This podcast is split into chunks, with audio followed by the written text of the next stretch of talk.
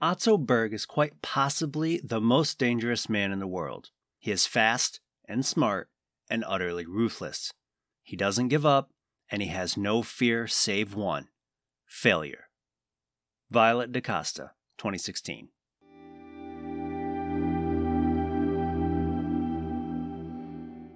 Hello, I'm Andrew, and I want to welcome you to Visions of the Past, a podcast all about the lore of Assassin's Creed. This is episode 102, and today we're going to finish discussing the life of Juhani Otso Berg. The last time we spoke about Juhani Otso Berg, there was one thing we didn't really touch on from a real world perspective, and that was the meaning behind his name. And because Berg is from Finland, we will stick to what his name means there. Juhani is the Finnish form of the name John, meaning God is gracious or God is merciful. Otso is also Finnish and means bear. His family name Berg can come from one of three places German, Dutch, or Scandinavian, but in either of the languages, it means roughly the same thing someone who lived by or on a hill or mountain. We ended episode 99 when Berg came to the defense of Simon Hathaway during a meeting of the Inner Sanctum of the Templar Order in 2016. After this, we don't hear of anything about Berg until 2017, when he and Violet DaCosta resumed their search for the piece of Eden known as the Koh Noir. They were put in charge of an Abstergo historical research facility in Philadelphia and aided by Caitlin Gift, a descendant of Darius Gift, whose memories Berg had seen a few years earlier along with a doctor by the name of Freddie. Together, the four were able to locate a descendant of Albert Bolden, a man by the name of Andre Bolden, a veteran of the Vietnam War who at the time was the age of 72. They brought him to the facility in Philadelphia under the pretense that they were going to cure his PTSD. After meeting Andre, he was put into the Animus to relive his ancestors' memories of the Barbary Coast in the early 19th century. But the team was surprised to discover that Andre's ancestry was not Solomon Bolden like anticipated, but it was instead Jan van der Graaf, a Flemish agent of Napoleon. When Andre woke up from the Animus, he neutralized two Abstergo agents and fled the complex. Caitlin put on an order to apprehend him, but Berg decided to have it belayed and traced Andre himself back to his hotel room and explained the bleeding effect to him and what they were actually using him for. Andre did end up agreeing to explore his ancestors' memories, but under the condition that Berg did not lie to him again.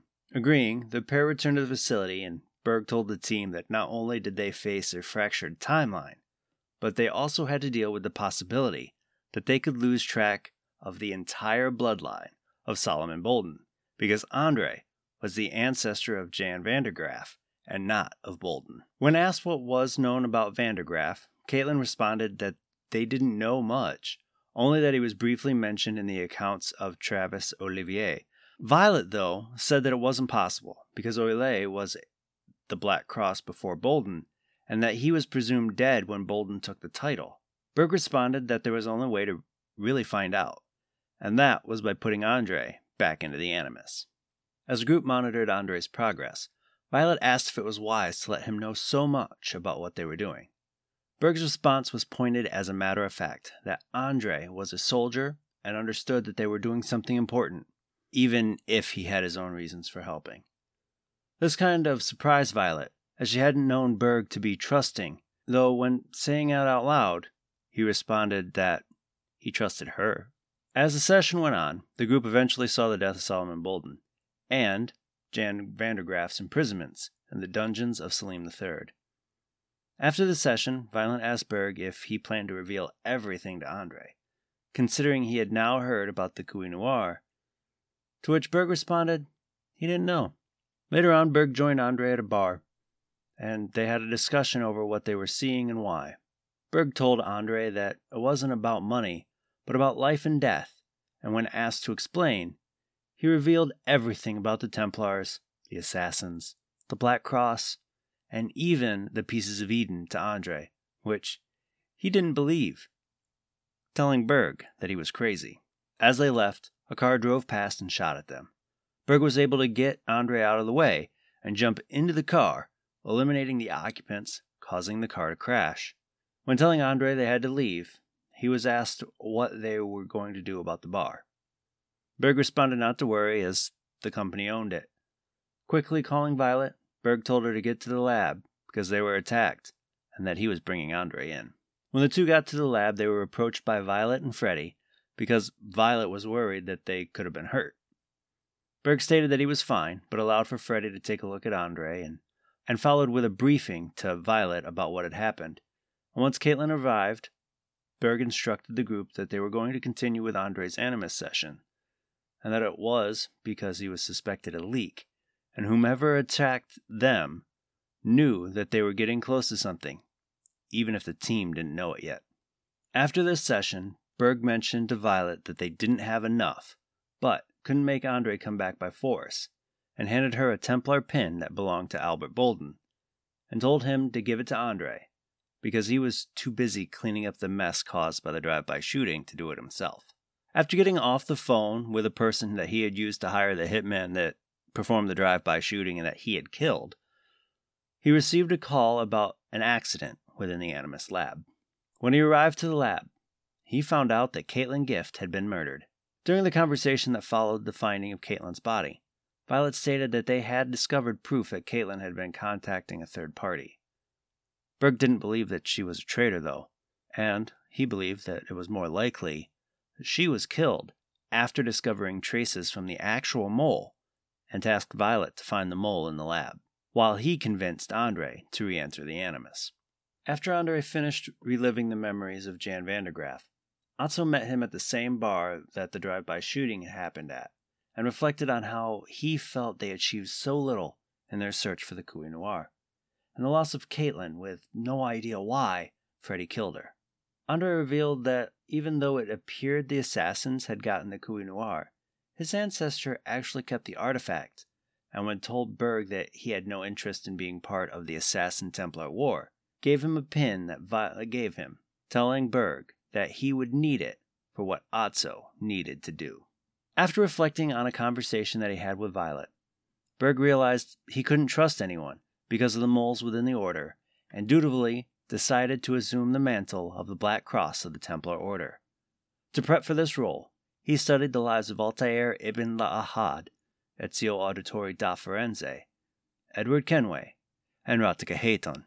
By February 2017, Berg completely embraced his new role as the Black Cross, accomplishing his normal Templar duties during the day, while anonymously rooting out the corruption within the Templar Order beside Andre Bolden at night.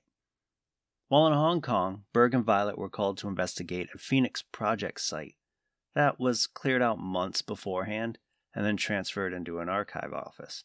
The pair were asked to check it out because several bodies were found on site that were assassins. With the fact that this location was now an archive, Berg was confused as why it appeared the assassins were resisted by a small army. On his way out of the investigation, Berg ordered Violet to bribe the Chinese police as he was going to his hotel for the night. In actuality, though, Berg changed into his high tech black cross suit and returned to the scene of the crime to investigate on his own. With the tech support being run by Andre, Berg discovered both high tech Templar equipment and standard assassin equipment were used by the people who murdered the assassins. In March, Berg and Violet were back in Montreal, discussing the events of Hong Kong, with Berg still being confused as how the assassins ran into this force that was so well equipped at an administrative office. During this conversation, both of their phones rang, displaying nothing but the symbol of a black cross. This was a sign that the inner sanctum needed to meet with them in the Charlevoix region of Quebec, Canada. Berg sent Andre to the meeting dressed as a Black Cross to protect his identity as the Black Cross himself. During this meeting, Andre refused to back down or reveal his identity, affirming his independence from the inner sanctum, and informed them that they had been infiltrated by an unknown group. After giving the bird to Laetitia England, Berg jumped on Andre, pretending to be upset at his insolence, but he ended up getting thrown across the room. Andre left by dropping a smoke bomb and promising to call on them soon. After the stunt, the pair returned to Berg's apartment where Berg was sure that, for at least the foreseeable future, the Sanctum wouldn't think of him when trying to figure out who the Black Cross was. and Berg revealed to Andre that the Abstergo goggles found in Hong Kong at the office where the assassins were murdered came from a division in Europe and decided to head to Berlin to further investigate. Once in the city, Berg followed Heinrich Hart, the engineer who created the goggles, and watched as he was interrogated by the assassins Galina Voronina and R.N. Schrute Cunningham, who were looking for answers as to what had happened in Hong Kong themselves. After hearing Hart state that he was with the assassins, Berg let the assassins leave and then confronted Hart himself. During the confrontation, Berg found that Hart was not as weak as he seemed to the assassins, brandishing an electrified whip. Berg did eventually subdue him and learned that Hart was not an assassin, nor really a Templar. Berg found that he was, quote unquote, an instrument of her will. After spilling the information, Hart pulled out an experimental explosive device that Abstergo designed that they called the Endgame grenade and tried to kill both him and Berg, succeeding only with his death as Berg was able to get out a nearby window to the river below. The blast ended up taking the lives of 170 people, and when Berg returned to his apartment, found Andre waiting for him. In their following conversation, Berg expressed a frustration over the infiltration of the Templar Order by this unknown group of people. And during the conversation, Andre was able to convince Berg to go through Abstergo's financial records to see where the money was going and to find any inconsistencies with it and where the money was actually going. During the investigation, Berg found an Abstergo account in Geneva where the money was being moved from, and he decided to meet with the banker in charge of the account. While there, Berg ran into Michel Lemaire, an assassin who was also investigating the assassin's accounts for irregularities. The confrontation between the two resulted in de Berg interrogating Lemaire, trying to find out why the money was going from Abstergo to the assassins, in which she denied knowing anything about it.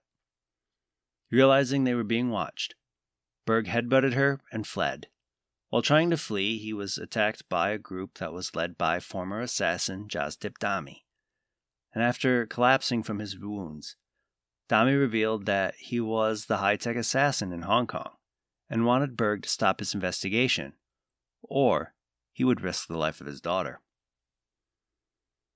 Lemaire found him injured and took him back to the assassin hideout where Berg was attacked by Galina Voronina, Lemaire was able to keep her from killing Berg, and then the group all went to a local restaurant to discuss the fact that there was a money leak harming both organizations, and that because he cannot trust Abstergo, they should work together, because it was the same group that attacked the assassins in Hong Kong and him in Geneva. After the conversation, they agreed to work together, and once back at the assassin hideout, an argument between Templar and assassin ideologies broke out while discussing what each side had found. It was at this point, though, that Arend found an old image of a Spanish assassin, Ignacia Cardona, alongside Albert Bolden. This photo led to Charlotte de la Cruz reliving the life of Cardona within the Animus and asked Berg to leave.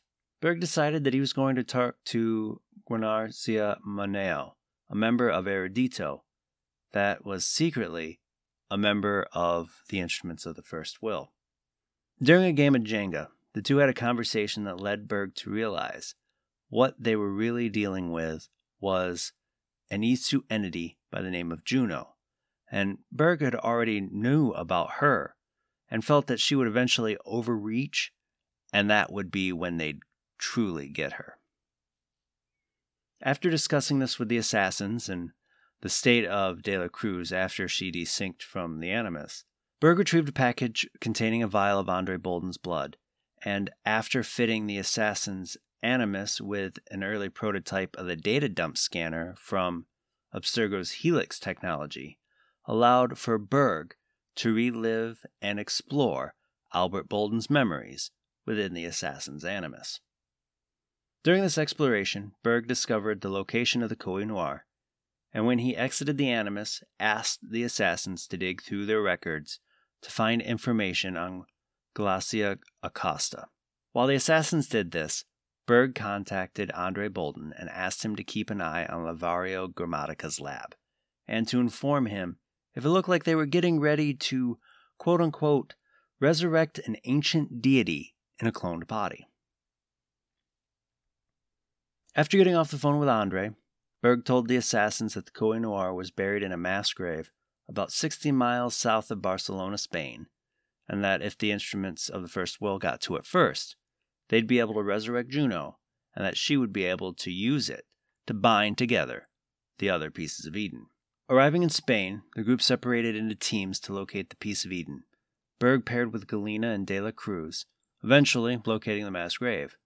While retrieving the Noir, they were attacked by Jostip Dami. While Dami and Berg fought, De La Cruz found the Noir and used it, separating Berg and Dami. Dami was able to capture De La Cruz, though, and took possession of the Koh Noir, even though Berg and the assassins tried to stop him, but they were bombarded by the instruments. When Dami tried to kill De La Cruz, Berg threw Albert Bolden's Templar pin at him, stabbing him in the face, forcing Dami to retreat. Now that the instruments had the Koh Noir, the group looked to find Alvaro Grammatica's lab in order to destroy the cloned Isu body that Juno intended to take for herself. By August 2018, the group had found where the lab was in Australia, and that while en route to the lab, the group devised their plan to get into it. The plan involved using a sandstorm as cover and have De La Cruz infiltrate the lab through a vent shaft at the same time the rest of them would find ways to distract the instruments. During the sandstorm, Berg approached the lab and confronted Violet da Costa, along with her army of the instruments of the First Will. After a shootout that saw the death of numerous members of the Instruments of the First Will, as well as Jostip Dami, Berg and the other assassins were directed into the lab via energies that came from the Koh Noir. Within the lab, the group watched as Juno, now within a physical body, was trapped in an illusion that eventually led to De La Cruz assassinating her. The lab started to collapse, and after fleeing, Berg confronted Violet and her army. Violet had Berg, but it wasn't long, and an army of Templar soldiers arrived. And while Violet was distracted, Berg shot her in the chest, leaving her to bleed to death. And then he detonated an endgame grenade that he had left in the lab, presumably destroying Juno's body and killing De La Cruz. After the death of Juno, Berg ended his activities with the assassins and started hunting the remnants of the instruments of the First Will. In November of 2019, Berg learned of an assassin cell that was led by Layla Hassan, and that she was pursuing the staff of Hermes Trismegistus in Greece. Berg did send Sigma Team to hunt the cell, but also hacked into their communications and warned Layla to hand over her research if she cared for her teammates' safety. Layla did repel Sigma Team, leading to Berg deciding to confront her himself. The confrontation started with him revealing that the Templars had been tracking her since she found the lost histories of Herodotus. Layla responded that he had no idea of what the staff could do for his daughter. This comment angered Berg, and he told her that the staff would leave with him. This all led to a fight that ended with Berg getting bested and Layla thrusting the staff into Berg's spine, paralyzing him before he lost consciousness. There really isn't a lot of information after this on Otso Berg. There is a corrupted file from Valhalla labeled Oberg interrogation underscore 2 nov 2019 dot wave, implying that Berg survived this fight with Layla, but the file is also corrupted, so we don't really get any information from it. But I've also seen information that appears to be from the modern day expansion of the board game Brotherhood of Venice and that states that Berg eventually was freed from the assassins and taken to a facility in Tokyo, and through experimentations with another staff of Eden, with Berg's knowledge of the staff of Hermes Trismegistus, he was able to walk again. The problem I have with this bit about him walking again is I can't find solid information uh, from Brotherhood of Venice about the story. And with its exorbitant price tag, I don't have a copy to be able to check it out myself. So I'll wait until I can see the storybooks from the board game itself, or we see Berg in a comic or another game before I take it as truth.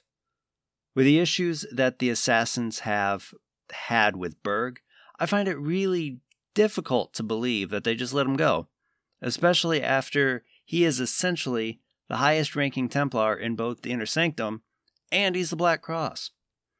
We don't know anyone higher than him within the Templar organization, and as the Black Cross, he's meant to keep corruption out of the Order, and the Inner Sanctum seems to be the council who guides the Templars. And that doesn't even go into how he's the best modern day villain since we had Warren Vidic. Sure, Juno could have been that, but Ubisoft decided to go a different route, and they ended her story within Assassin's Creed Uprising. I'd love to see Berg again, but only time will tell if we do see him in another transmedia story or within Assassin's Creed Infinity. But what are your thoughts on the last known activity of Otso Berg? Let me know over on Twitter at visions underscore AC. And I want to thank you for joining me today. Be sure to tune in every Tuesday for new episodes. And don't miss next week. Next week is our two year anniversary where we will kick off the historical parts of the D&D story that we started on the 100th episode. If you love stories about Assassin's Creed lore, please tell your friends and follow this podcast on Apple Podcasts, Spotify, or your favorite podcasting platform. If you want to support this podcast and help provide for new episodes, please visit my link tree at linktr.ee forward slash visions of the past for my links to Twitter, TikTok, and my other social channels, along with information on how to support this podcast. And until next time, my assassin friends, make sure to follow the creed. And to those Templars listening, may the Father of Understanding guide you.